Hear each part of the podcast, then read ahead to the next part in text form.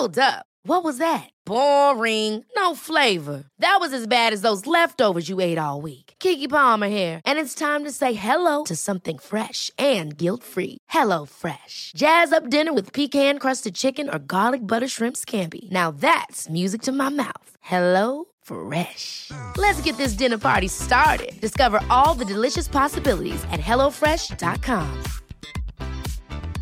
Hiring for your small business? If you're not looking for professionals on LinkedIn, you're looking in the wrong place. That's like looking for your car keys in a fish tank. LinkedIn helps you hire professionals you can't find anywhere else, even those who aren't actively searching for a new job but might be open to the perfect role. In a given month, over 70% of LinkedIn users don't even visit other leading job sites. So start looking in the right place. With LinkedIn, you can hire professionals like a professional. Post your free job on linkedin.com slash people today. One size fits all seems like a good idea for clothes until you try them on. Same goes for healthcare. That's why United Healthcare offers flexible, budget-friendly coverage for medical, vision, dental, and more. Learn more at uh1.com. The information depicted in this podcast is purely for informational purposes only. Please consult your healthcare professional before making any changes to your lifestyle or routine.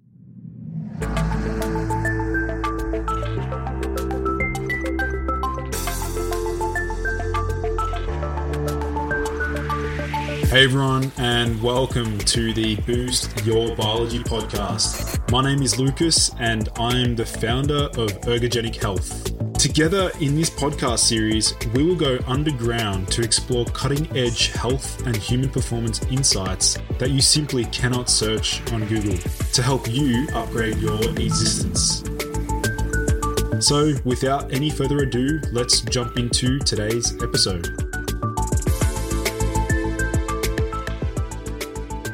Today's episode is sponsored by Organifi. If you're into high performance superfood powder blends to boost your smoothies, then you simply can't go past Organifi. Organifi uses the highest quality plant based ingredients for optimal health with organic ingredients and less than three grams of sugar per serving. Not only that, but their products are also very delicious. Visit organifi.com forward slash boost. That is O R G A N I F I dot com forward slash boost for 20% off all products. That's O R G A N I F I dot com forward slash boost.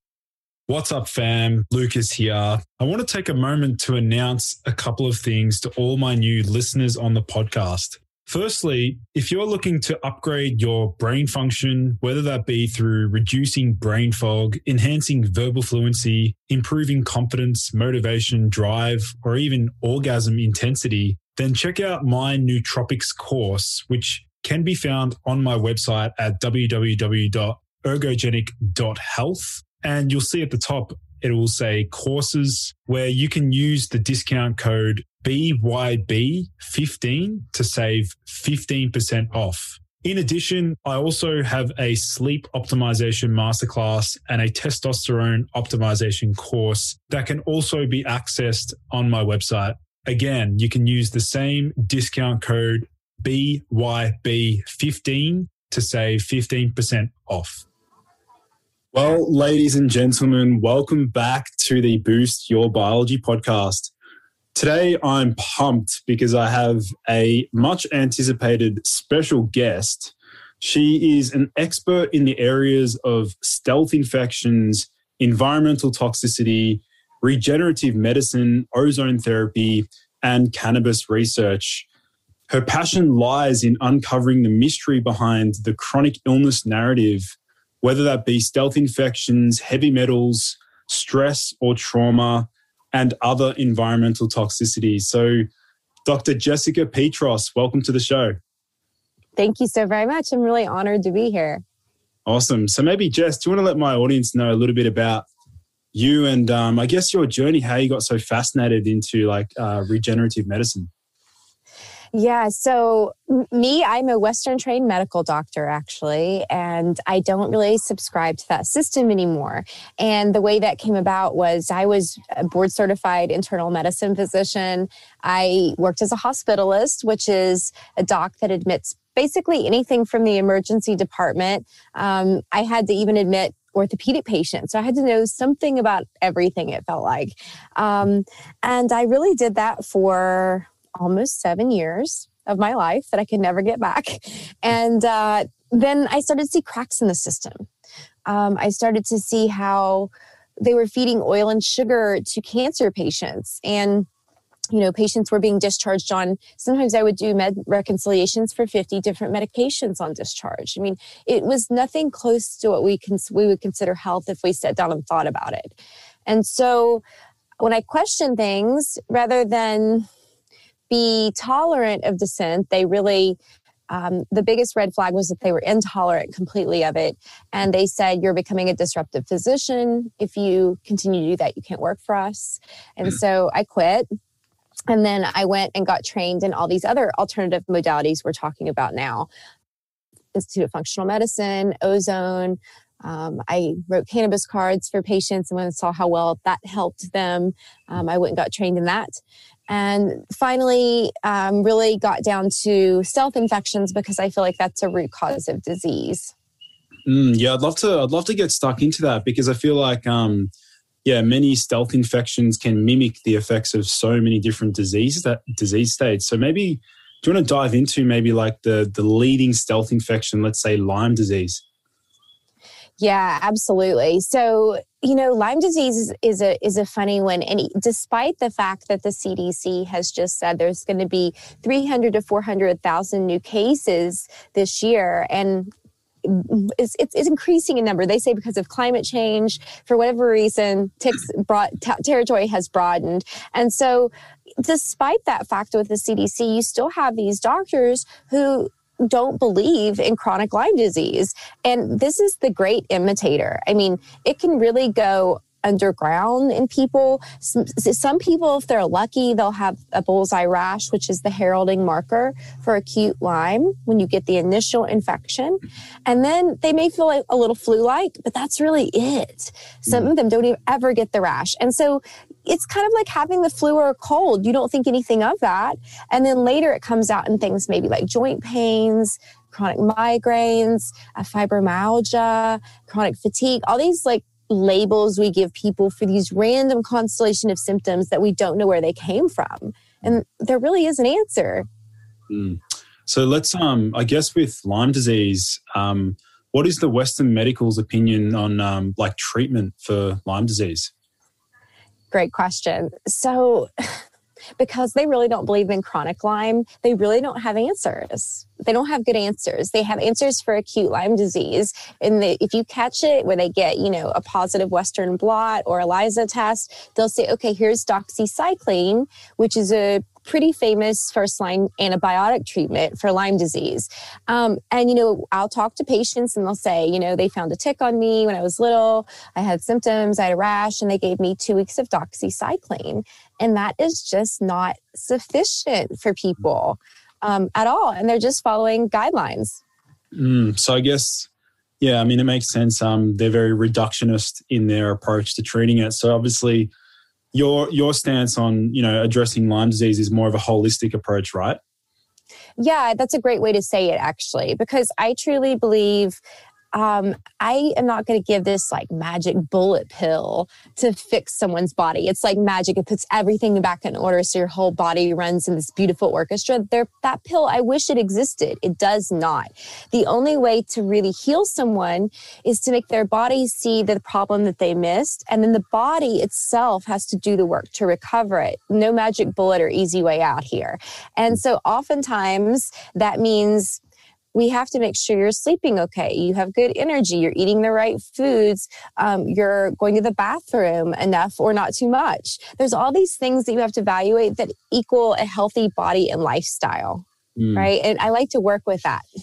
Yeah, yeah, absolutely. So, considering that Lyme disease is like a is a stealth infection, does it make it very difficult to um, see, or is it apparent on someone's blood test, or is it difficult to to see that? I love your questions. Yes. So um, this is a great one. It's because a lot of doctors don't know the answer to this one.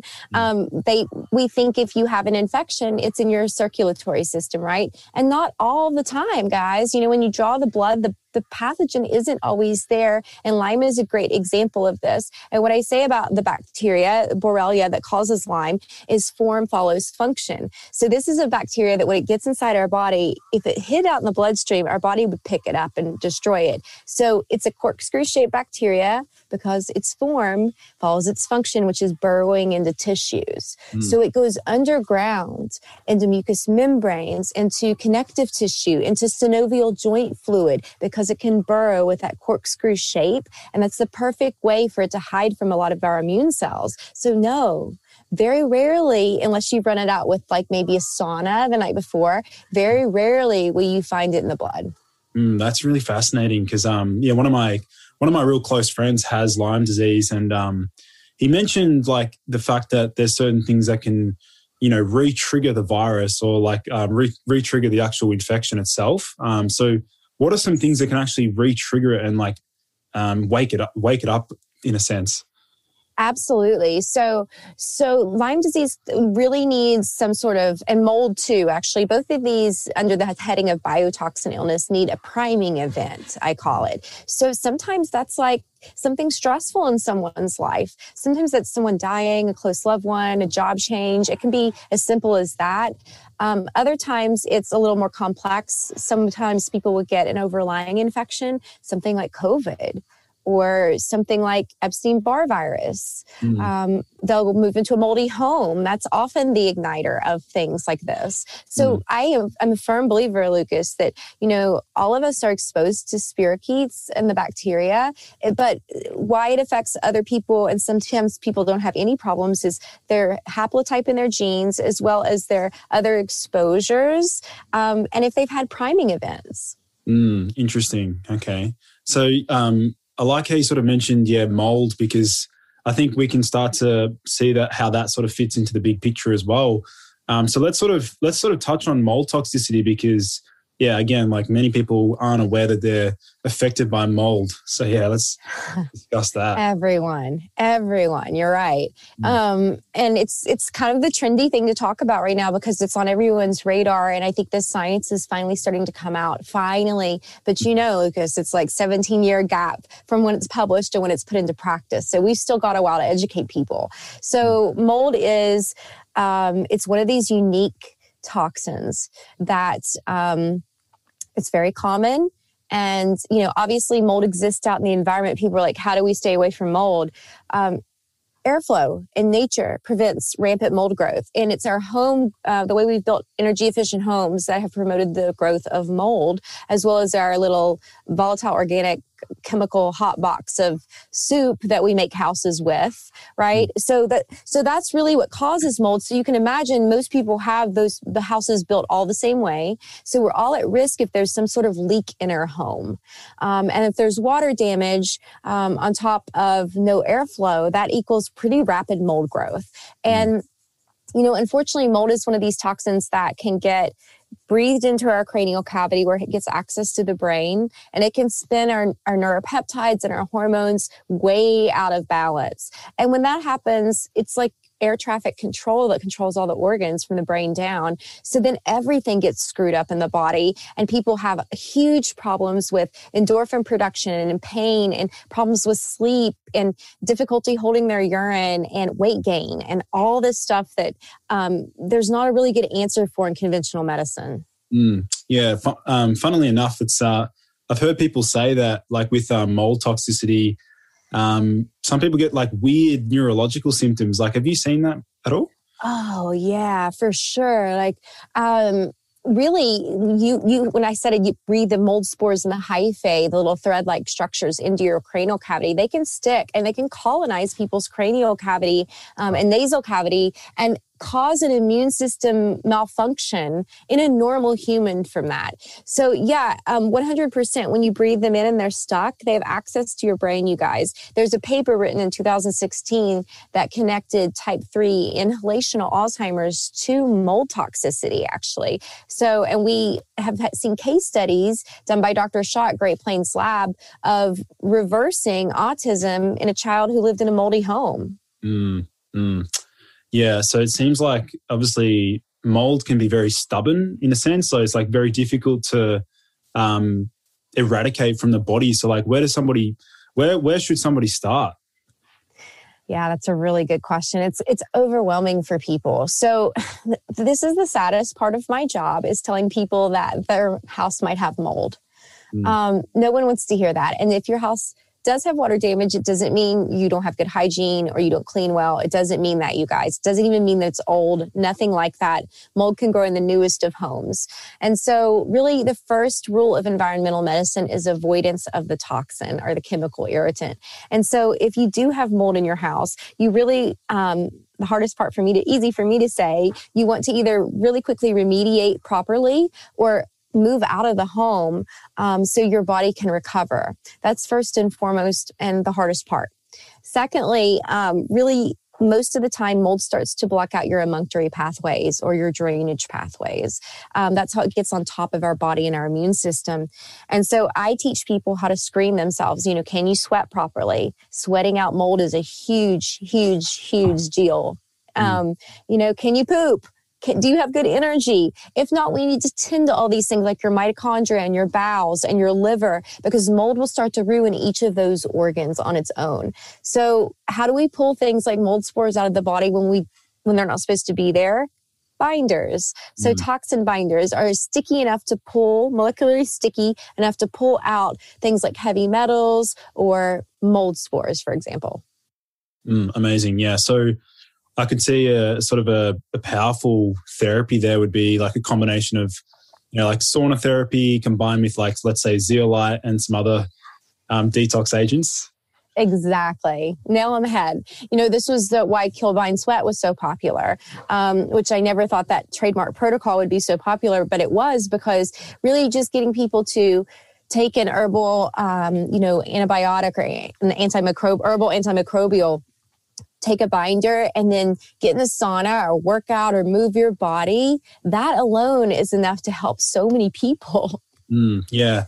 I think a lot of people sort of neglect um, the importance of the the lymphatic system. Like, how, how can somebody, yeah, like nourish and nurture that lymphatic system?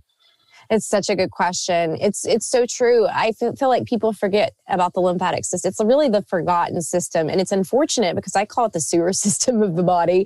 Because um, it really, it it really, the stuff in your lymphatic system, guys, you would not want to know. Not only of the stealth pathogens that hide there, but a lot of persistent organic pollutants mm. um, that hide in the fascia and the connective tissue and places like that. Um, and so, if you deal with a lot of like cellulite, lumps and bumps, pain in the connective connective tissue, you want to look towards the fascia and the lymphatic system. Um, and so the lymphatic system really helps to drain our body um, mm. and gets dumped back into the bowels. But if your liver is stuck or stagnant or you're not pooping properly every day, I almost guarantee that your lymphatic system is stagnant too. Mm. And remember, guys, stagnation breeds disease. Mm, mm, yeah well said. I think um, people they definitely neglect the fact that the body needs to be constantly excreting and eliminating toxins and giving the chance, giving the body a chance to like, you know, go through periods of um, fasting and purging to a sense. Because, yeah, I mean, there's there's there's millions of people who wake up every day who may skip the bathroom, not, not need to go take a you know a poop like and then they think it's normal. They think that like it's great when they can't sweat, they don't stink, or, you know, they don't have to go to the bathroom and they just say, you know, my whole family did that. It must be normal. But you guys, common isn't normal. And really like what what's the purpose of pooping it's to get rid of toxins that you're exposed to or that you put in your body yeah i think that gives us a good uh, opportunity to transition over into like um, looking into gut health because obviously every practitioner talks about gut health and the microbiome. Like, but I'd love to hear like what's your stance on like the microbiome and like how does it fit into like the whole wellness picture? Yeah, so I'm sure most people who are listening have heard of how the microbiome is called, or our gut is called the second brain. Um, and really, I actually think it's the, our first brain. It sends more signals to our brain up here than our brain up here sends to it. Mm. And we have now found that you can control certain neurotransmitters in the brain by regulating the gut function, actually. It's miraculous. And mm. if you guys don't know, traumatic brain injuries, concussions, football players get them in different contact sports. Those people often have disrupted gut function because the brain is connected to the gut. So, super, super important. Um, and now we know the science is coming out that's just so fascinating. We have a human microbiome and a human virome. So we have billions of bacteria that make up our gut, more so than cells, and trillions of viruses that have, make up our gut and actually helped us evolve our genome and our genes change over time. So all these things like kills 99% of germs and all that stuff, that's really for me a war on humanity because we can't single out germs and pathogens, we are one walking germ. And that's what the microbiome is. It's wonderful. It's connected to all autoimmunity um, and and really connected to how well, how healthy and how long you're going to live is how well your gut functions. Mm, definitely, yeah. I think um, yeah, obviously, like outside outside the scope of uh, a poor diet, let my listeners know like what are some other factors that can hinder the microbiome yeah. So honestly, stress, you guys, is huge. Um, and, you know, in our countries, Lucas, and in Australia, United States, we really downplay how awful stress is on everyone. Um, and that's something to not be taken lightly. You can get leaky gut just from having chronic stress, you guys. Um, alcohol is another thing. Um, that that really uh, shows very little benefit to any sort of gut health at all. Um, we used to think that one drink a day was healthy. Now studies are showing that's not true. Mm. Um, yeah, you know, antibiotics are terrible for the gut. Um, and the misuse and overuse of them is a rampant problem today. And it's, I describe it as like napalming the Amazon. You really sometimes can't get that diversity back, even in your lifetime. Mm. Um, yeah, it's really, it's really important that people know this. Um, some other things you said besides food. Yeah, yeah, yeah. Okay, so besides food, um, gosh, stress, antibiotics, uh, alcohol, goodness, any sort of surgeries really too can form scar tissue for people. I mean, obviously, if you have to have emergent surgery, it's okay, but try to every last ditch effort before you have to go there if you can, because that can form scar tissue in the gut actually. Yeah. So, um, it's all right. Um, so with um, obviously like with the microbiome i'm curious to hear your thoughts on um, like your stance on like probiotics Yes. So probiotics, obviously, if you guys hear, it's opposite of antibiotics. If you if you um, can hear the difference there, and so probiotics, I I love them. I think they're wonderful. I take them. I help them with my patients who've gone through a bunch of killing phase to get rid of stealth pathogens. It's really nice to try and attempt to re-inoculate the gut. But what we're showing is they really don't have that much of difference um, for a lot of people, like sticking power for people. They can help with acute problems. Um, they can help with, um, you know, we have certain probiotics for vaginal health. We have certain probiotics that, that go with certain bacteria or certain viruses. And in acute, acute instances, those can, those can be really helpful. Um, mm. but they're not going to put our gut back to where we were before we had those rounds of antibiotics, probably. Mm, yeah, I guess um, looking at the the 80-20 rule, like probiotics are going to they may help transiently, like if somebody's going through like diarrhea, like Saccharomyces boulardii is awesome for that. Um, yeah, things like yes. that. But I, I think um, some people, I guess, would probably forget that those some of those bacteria, the probiotics, can um, even though they are transient, they can still exert changes to the like genetic constitution of someone, like have epigenetic effects as well, right? That's correct. Absolutely. Because we know now the science has showed us that bacteria are actually what activate genes and they, they do have epigenetic change. They are what epigenetically change our genes. So pathogens can change them for good or bad, you guys, is what that tells us. And probiotics or what are they, right? They're bacteria. So obviously they have can exert certain effects on our genome for sure. Thank you for bringing that up. Mm. You know, it's funny is um like well, back when I was, you know, when I was trained as a naturopath, like we discussed the importance of fiber, you know, feeding the, the, the gut microbiome. And now we've got this carnivore diet that's just trending at the moment. I'd love to, I'd love to hear your stance there, Jess. You know, I I am really big on not denying people their experience. So, you know, I think what's happening is we're just see, seeing people really reacting to um, herbicides, pesticides, and processed foods, and the way that humans are uh, adulterating or bastardizing the food chain, right? Mm. Um, and so there are certain people, for example, who can't eat nightshades. No, there's nothing wrong with tomatoes and onions. They, there's something wrong with going on with their gut in their body, right? And the same thing um, with people who can't tolerate greens or vegetables, in my opinion, or lectins, for example, right? Um, and then you talk to other people like they can't tolerate meat. Like there's people who have had Lyme and they have something called alpha gal syndrome, where they have anaphylactic IgE reaction to any sort of meat product. Wow. So does that mean all meat is bad for everyone? No. Mm. Everyone is very bio individual and different. And so, although I think everyone should eat fruits and vegetables, I have heard, I don't know about you, I've heard like amazing miracle stories from certain people who did well on the carnivore diet. Yeah, oh, absolutely. I mean, I, have heard some amazing um, transformation stories and people completely eliminating their autoimmune disease and um, yeah, because I mean, like like you said, they're basically just eliminating those food groups.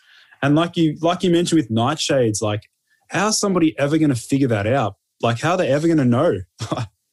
I know. I that's the thing. It's they're really reacting to the just food that has been processed and, and grown and and around the wrong man-made chemicals in my opinion mm. i don't mm. know how you feel about it and every person because of our genetic predispositions and just our, our sensitivities in general each person is going to show that toxicity in their body a little bit differently and therefore have a little bit different recipe than their neighbor perhaps mm.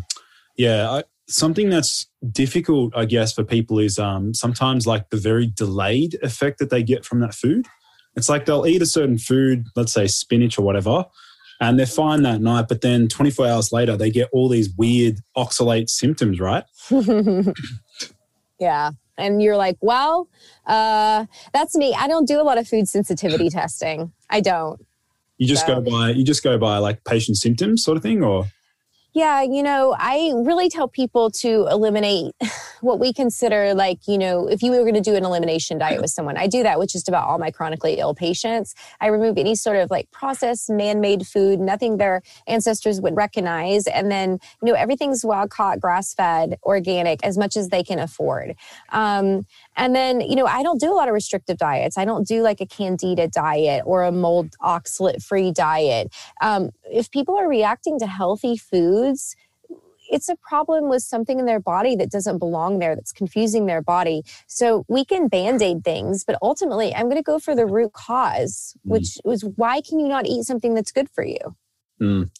Yeah, well, absolutely. I think um, a lot of those food sensitivities come back to like just compromised intestinal tight junction, you know, production, things like that, and compromised microbiome. So, yeah, I think um, like the whole leaky gut story just seems to transpose across so many diseases, right? Mm-hmm. mm-hmm. It seems to be connected to everything. I mean, yeah, first, second brain, whatever you want to call this, right? Yeah.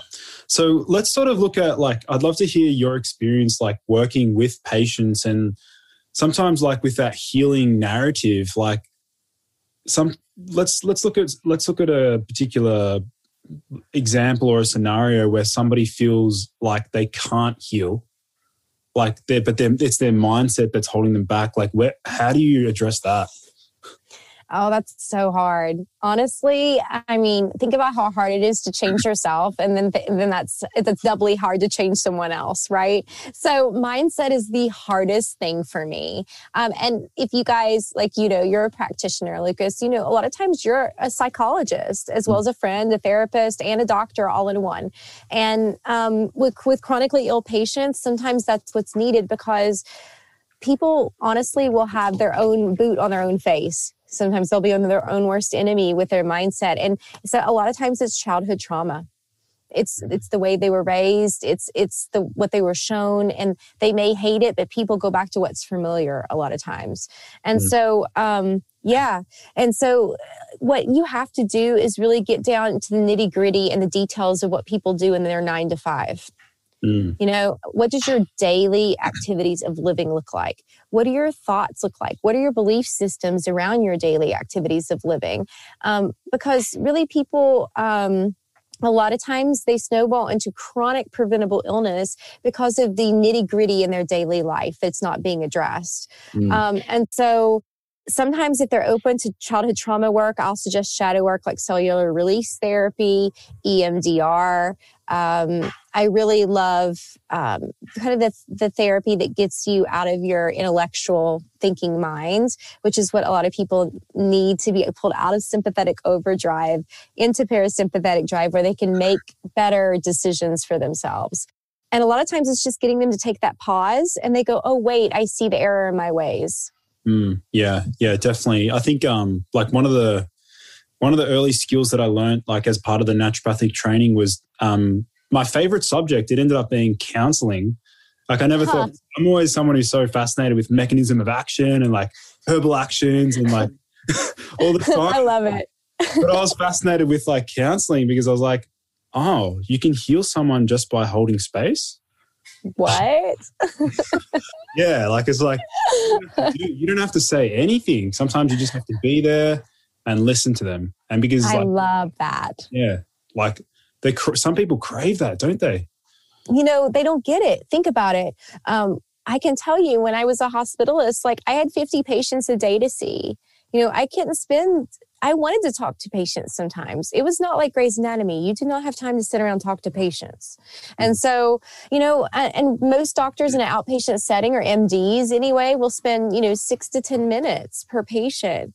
How is a patient supposed to tell you anything about their health in that time? So, mm by the time they come to me, or probably you, um, they sit down and you start listening and holding space and they start crying for like sometimes the whole hour because they've wanted this their whole life. Yeah, yeah, that actually happened um, recently to me. Like um, with a client that I was seeing, um, and he said that he's never, and you've probably heard this yourself. Like they say stuff to you that they've never said to anyone because yeah. you're that person. Um, it's hard as a practitioner as well though because like we want to be empathetic but at the same time not take it on. Like i'm sure you've this happened to you Yes, it's so hard, you guys. I mean, especially if you're an empathetic person, if you're not aware of your energetic boundaries, which we're not taught this. Like, I am just now learning this as an adult. I mean, recently, and even in the last few years, as you know, as an outpatient now, acting more as a naturopathic doctor than anything else, really, even though I'm an MD, I would be able to work only, you know, two or three day, full eight hour days with people, an hour at a time, because I would not know how to shield myself properly and I'll tell you how you know, guys. If someone tells you a really sad story and it hits you right here and you tear up, it's you've let it in too far. Mm. Um, and that was my whole day. Every day was me just tearing up with patients, and then leaving and wondering why I was exhausted. and that's the other thing: practitioner burnout, right? Like, oh, it's hard, hard. Mm. It is. And I'll tell you guys, I, this may take the personal sting out of it for some patients. Doctors are so overworked, and I am guilty of this. I'm sad to admit it. When you're so burnt out, you start to see, have less empathy for people and start to see them as more inanimate objects. Like mm. you're just a number, move out of my way because you're so stressed out, right? And that's what you're seeing with a lot of the doctors right now. And they don't mean to treat you guys horribly, but they're miserable themselves. Mm, yeah, definitely. Like um, a good analogy there would also be like, how full's your cup? Like, can you actually take on board some should you be seeing a, a client or a, or a patient if your cup is overflowing no, and it's that's a great perspective. I mean, it sounds so logical to hear when you say it like that on here. But when I was in school, um, you know, a few years back, it was like a fraternity, like a hazing, like an old boys club. But We went through this, therefore you. We work thirty-hour shifts, therefore you have to do it. You know, that was more the perspective. I wish it was like you said. Yeah. Yes. can be challenging. Um, mm-hmm. Yeah, but definitely that that subject um, counseling, like some of the skills and things that I learned not only mm. were applicable to being a, a, practitioner and building that therapeutic relationship, but just generally just being a better human in society, like actually paying attention to, oh, am I just talking about myself the whole time or like, am I actually, Right? Yeah, yeah. You learn your patients actually teach you so much. And if you'll just sit and listen to people, like you said, and hold space, I learned so much from people that come to see me like mm. so much. Mm. There was one um there was one cool saying it was like uh, listen to what you cannot hear in mm. the client. So like try and listen to what they because there's a lot of stuff that they often like hide as well. There's things in the background that you sort of have to get to, but you don't want to be like too intrusive there. yeah, it's a it's an art. It is, and medicine is absolutely in the best of light and art as well. Mm. Mm-hmm. So what about let's sort of um, segue into like um, generally like chronic fatigue syndrome because I'm sure you've seen tons of patients in the past just complaining of chronic fatigue. Like, where can someone start if they're just suffering if they've been told or even though it's not considered a diagnosis by you know have you seen that stuff? it's like there's uh, adrenal fatigue uh, is not a oh yeah they don't consider that a, an actual legitimate thing or diagnosis. Yeah. But they'll say adrenal insufficiency or Addison's, they'll believe that. And then they'll say chronic fatigue syndrome, but they don't believe that the adrenal glands burn out. Yeah. Yeah. It's, it's bizarre. I've heard Dr. Kerry Jones talk about it endlessly. Um, but with, with chronic fatigue syndrome, like, uh, like where would you start? Where would you start there? So chronic fatigue, um, you know, I tell people all the time, your body is not made to be tired. You're tired. There is a, I promise there is a root cause. It's just not who you are, even if you were, since you can remember. It's really doesn't have to be that way. So chronic fatigue is really just a constellation of symptoms, a criteria, if you will, that you have to meet. And then they say, okay, checkbox, we can give you this drug because you've been diagnosed with this disorder and this ICD 10 code. So, first of all, know that, guys. So, the symptoms really, you're so exhausted, you probably can get out, hardly get out of bed. You are heavy, weak. Um, you may have some aches and pains here and there as well and you may have trouble with circadian rhythm and light sensitivity. Um, and so, if you guys haven't had some sort of stressful life event that w- that was prolonged, um, or you're not, you don't feel like you're in sympathetic overdrive all the time, sometimes people can really burn out because of stealth pathogens or toxicities that their body can't get rid of. So they're constantly in this fight mode um, trying to beat something, but their body is having trouble. Um, the biggest one that comes to my mind every time someone says this to me is mold. Um, and that's my famous thing. I always say mold ruins mitochondria, but it does. That's the first place it goes. And if you guys remember mitochondria from Biology 101, those are the little powerhouses of the cell that crank out ATP and cellular energy. They're in every single cell but red blood cells. That's how important they are. And when they can't go through the Krebs cycle and the electron transport chain, you guys are stuck with just a couple ATPs instead of 32. Mm. And then you can't power certain reactions in the body. So when you think about organs that have the most mitochondria, like the brain and the sex organs and the liver, you can't, you start to get really a lot of brain fog. You start to, maybe your liver doesn't work right. You start to have mood swings, right? Or headaches. Um, you start to have gain weight because your energy reserve is gone. And so there's a number of things besides mold can do it, Lyme can do it, uh, reactivated Epstein Barr, including some parasites, can do it. Um, even some toxin exposure alone is enough for sensitive people. Mm. Yeah, I'm, I'm glad you made that link there because um, a lot of my listeners will be into like performance and sports performance and energy and training. So, like, mm. just understanding the fact that mold in and of itself can be a stressor to our mitochondria amongst heavy metals and um, nutrient deficiencies as well, which is which is yep. key. Um, but with with the mold directly affecting the mitochondria, is there a certain like would it be easy to research that? Like, is there a particular mm. type of mold that is targeting that, or Yes. So if you were to type in, let's say, mycotoxins, which is a certain toxin that mold makes that's a volatile organic compound, and it's pretty serious for humans. So if you type in mycotoxins and mitochondria, NCBI, there'll be a plethora of articles that come up. Mostly it's black mold, toxic black mold that's doing this, something like aspergillus, for example, or stachybotrys. Um, these are two of the biggest uh, types of mold species that um, will, will will be suspect for this, I would say. Mm. Yeah. Just, just quickly for my listeners, Jess, do you have any um, useful resources where they can learn more about this mold toxicity you're, ta- you're discussing? Yeah, you know, if they wanted to, yeah, I do have. So it depends. We have a hierarchy of levels to this. So it depends on if you guys want free info or more vetted um, niche info that you would subscribe to. So um, you know, I've published tons of free articles on drjessmd.com and I'm really active. We both are on Instagram. We try and put out tons of free information um, for people who need help.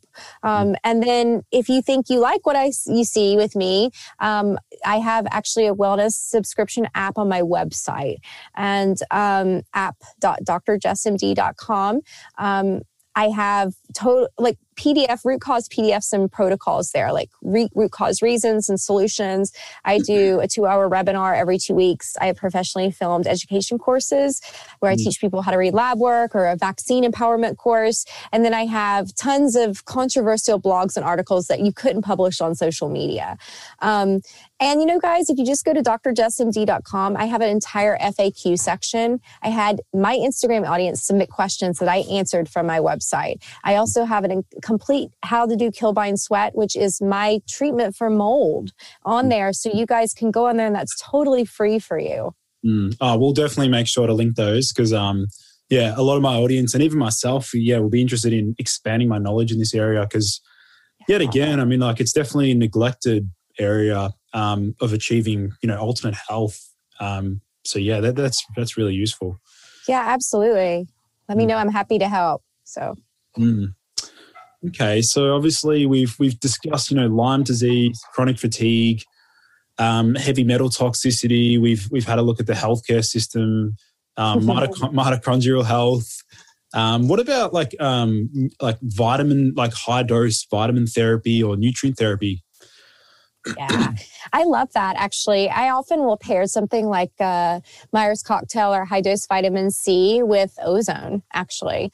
Mm. Um, and that's a really great protocol for people. Um, just don't do them on the same day. obviously, one's a pro-oxidant, one's an antioxidant. Um, but I love that. I love high dose um, vitamin therapy. I mean, I've seen people come in and get a, you know, a methylated B vitamin shot and feel like they're going to fly home because they needed it so bad. So just, you know, nutrient deficiencies, you guys, they can cause a lot of brain fog, a lot of fatigue, a lot of being less than your optimal self if yeah. you don't have those proper levels and our soil is mm-hmm. stripped so it's really important to think about things like that especially lucas like if someone has can't absorb properly or has leaky gut or something like that then nutri- iv nutrition is a really great great way to make sure you're getting what you need yeah, it makes me wonder whether um, mold toxic or mold exposure can deplete nutrients. Is it possible? Or 100%. Yeah. And it does it through inflammation in the body. People, I've seen people like eat like a champ. Like they, we, you would be so proud of their diets. And they have, they're still like, they're nutrient depleted or they don't, they have vitamin D's in the toilet. And it's because they're high inflammation. Um, they're not able to properly absorb anything they're eating. You know, a lot of times these people's bile are stuck. They can't emulsify their food to absorb it. It's crazy that's a whole another area as well. Like the whole bile, um, like sludgy bile or um, just compromised gallbladder function. I know, like, I got really fascinated into um, like the TCM approach on like. Have, have you heard some of the language that they use, like in, improving spleen chi deficiency or spleen uh, spleen function, things like that? I need that. That's like self love and like worry and all. That's me. Yeah, absolutely. I'm fascinated by TCM. Actually, I want to always know more. Yeah, I've um like after after school, I used to go to this place called China Books, and I used to just read. I love to see how they view the body compared to how we view the body, and then also, you know, my dad's a pharmacist as well, so I'm seeing it through oh. like three different lenses. Yeah. That is really cool. And then Ayurveda is another one that's that's similar yet its own system too. That's pretty cool. Mm. Um, but what I was going to tell you about bile, it's a big one for for mold because mold is so lipophilic, so it's going to hide out in fat tissue. So bile is fat soluble. It's alkaline. Mold really hides out and stagnates the bile. It hides out in the fat tissue. It causes a lot of cellulite and weight gain, and then it hides out in the brain because the brain is seventy percent fat that. So you're going to see issues with mold in all those places. Yeah. From a bile perspective, I want to like offer my audience uh, some little tips right now. Like let's let's discuss some strategies to improve bile function and bile, you know, output. Yeah, absolutely. So I don't know if any of your listeners have ever been to Europe or somewhere, or, you know, I don't know, they may do this in Australia. They give bitter salads before meals a lot of times, arugula or something like that. That's a bitter herb. Um, and that really helps to stimulate the uh, digestive enzyme function and bile function if you guys um, think about bitters before meals, that's what purpose they serve is to get your bile going so you can make proper, um, it even helps with betaine HCl production. Mm. Um, you know, and bile salts and bile acids are really important. Things like I really love ursodeoxycholic acid is really yes. important. Oh, it's so good. Even is Western that, medicine will use it. we're talking about um, UDCA or TUDCA. Yes, tauroursodeoxycholic yeah. acid. Yes. That one's wonderful. And you can high dose that for people. And it really helps people who've had gallbladder problems or even had their gallbladder out in the past. Mm. Um, you know, it can it can replace ox bile for a lot of people. Um, and then digestive enzymes are really important. Although I do prefer bitters, I'd like to see if they can make their own enzymes. Yep. Um, yeah, betaine HCl, super important. You have to have a, a di- digestive fire mm. to cleave your enzymes, right? To make your bile move. All that's really important. And the bile pathway, you guys, is stimulated by any sort of bitter herb. Mm. So when you taste that bitter pathway in your mouth waters, that's in preparation for digestion. So your body's yeah. getting ready, right? It's preparing to move the bile and get ready to move um, your nutri- nutrition to assimilate things. Absolutely. My um my go-to bitters are I use um, artichoke extract. I also use TUDCA. I take I took TUDCA this morning, 500 milligrams. Um, nice. Yeah, that that um, I've seen I've seen it improve my liver markers like dramatically, like AST, ALT, like just brings them yeah. down so quickly, which is amazing my dad on his mm. last labs had high eosinophils because he was in the middle of a parasite cleanse. So those are part of your white blood cells that get elevated when there's allergens or, you know, parasites for everyone listening. And then he had elevated liver enzymes, AST and ALT. So his body was literally showing me you have parasites in your liver and you're not done with your cleanse yet. But TUDCA, it did. It got, it normalized his liver enzymes too. It's amazing. Yeah. I love TUDCA. Um, and even yeah. and even taurine as well. I'm a huge fan of taurine as well. All those methionine, taurine, cysteine, all those are so important for phase two liver detox. Mm. Yeah, it's fascinating. Um, some of the research coming out with some of the bile acids just having such there's there's receptors all over the like there's weird receptors everywhere. the body's amazing. You're right. yeah, there's like bitter receptors everywhere. Bitter, bitter, receptors, like um, not only in the gut, but like even weird organs, like other weirds, like kidneys and stuff. You're like, why are they there? Yeah, yeah. I don't know. from a uh, from a traditional Chinese TCM approach, um, a couple of really powerful digestive stimulating herbs. I don't know if you've heard of or, or use um, uh. It's like poor man's ginseng or Dang Shen. Oh no, I don't. I don't know a lot about Chinese herbs. Like you could probably totally school me and teach oh. me some things here and there. oh, um, like when I was trying to like optimize my own digestive function, like I use a really small amount of. It's called poor man's ginseng because it's not as powerful as ginseng, but it's like Codonopsis and like That was like Gentian. Have you had Gentian? Oh, Gentian's great. Yeah. Yeah. Mhm. Like it just gets the digestive fire going so well.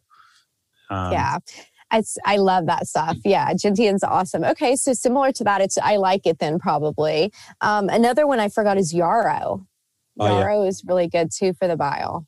Yeah. Can you, you can have that in tea form, right? Like just yarrow. Tea. Yes, absolutely. Mm. Yep. I actually use it. I'll have people drink yarrow tea or ginger tea before they take an Epsom salt bath so they'll sweat. Oh, okay. Yarrow helps like ginger does with that. Interesting. Okay. Yeah. I think I recall we learnt about something called um, Yep tea, Yeah. yarrow, elderflower, and PPP. So I can't remember what the P stands for. Huh. I don't know. Interesting. Yeah, Huh. yeah, there's something there. But yeah, there's so many cool. Like again, like it's good that hopefully my audience, you know, understands like so many intertwined systems, the organ systems that they're instead of taking that reductionist approach, like with just you know, sort of like that Western medicine approach, that we really need to address it from like that holistic route. I completely agree. You hit the nail on the head with that one. Biggest thing. Hmm. So, is there anything else, just like you wanted to like explore any other like areas of research that you're like really passionate about? Hmm. No, I just want to leave everyone with the fact that if um, start start with I can't beat the, the dead horse enough. Start with the mitochondria. You can't really expect your organs to function properly if the cells that make them up aren't running in peak performance. Um, and the studies are just now coming out. You guys, they're showing environmental toxins damage mitochondria, and mitochondria are like bacteria. They have their own set of DNA but they don't have the same DNA repair mechanisms as our regular DNA helix. And so once they're damaged, they take a bigger hit. So take care of your guys' mitochondria. That means getting out in the sunlight early in the morning before the UV rays come out really bright. That means movement. That means sometimes ketosis and intermittent fasting. Um, and it means really means returning to nature. You can take all the supplements in the world, but if your day to day life isn't healthy, it won't matter. Mm, yeah, well said. I think um, if the, this podcast will get released on a Friday, so we should come up with like a saying: mitochondrial mitochondrial Mondays. I love it. yeah, I love it. I'll do it. Yeah. All right, Jess. Well, um, yeah, definitely some really valuable information today. Um, remind my audience again where they can find you and your resources. Sure. Thank you so much for having me. So, if you guys like Instagram, you can check me out over there, Dr. or Dr. period, Jess period, MD. Um, you, my website is drjessmd.com. That's where all the FAQs and kill, bind, sweat information is. And then if you would like a you know, to get personalized information from me on the forum or through emails and on webinars, then the app is for you, and that's app.drjessmd.com. Amazing. All right. Well, um, yeah, I'll be sure to leave them in the show notes. So, um, yeah, Jess, thanks for coming on the show. Yeah, it was great. You were an awesome interviewer, so thank you so much. Thanks. Yeah. Thank you, everyone, for joining in to today's episode. For in depth show notes and lessons learned, visit nofilter.media forward slash boost your biology.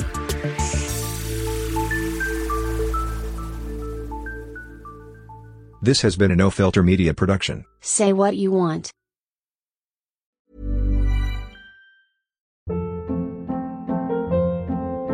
Hold up. What was that? Boring. No flavor. That was as bad as those leftovers you ate all week. Keke Palmer here, and it's time to say hello to something fresh and guilt-free. Hello Fresh. Jazz up dinner with pecan-crusted chicken or garlic butter shrimp scampi. Now that's music to my mouth. Hello Fresh. Let's get this dinner party started. Discover all the delicious possibilities at hellofresh.com.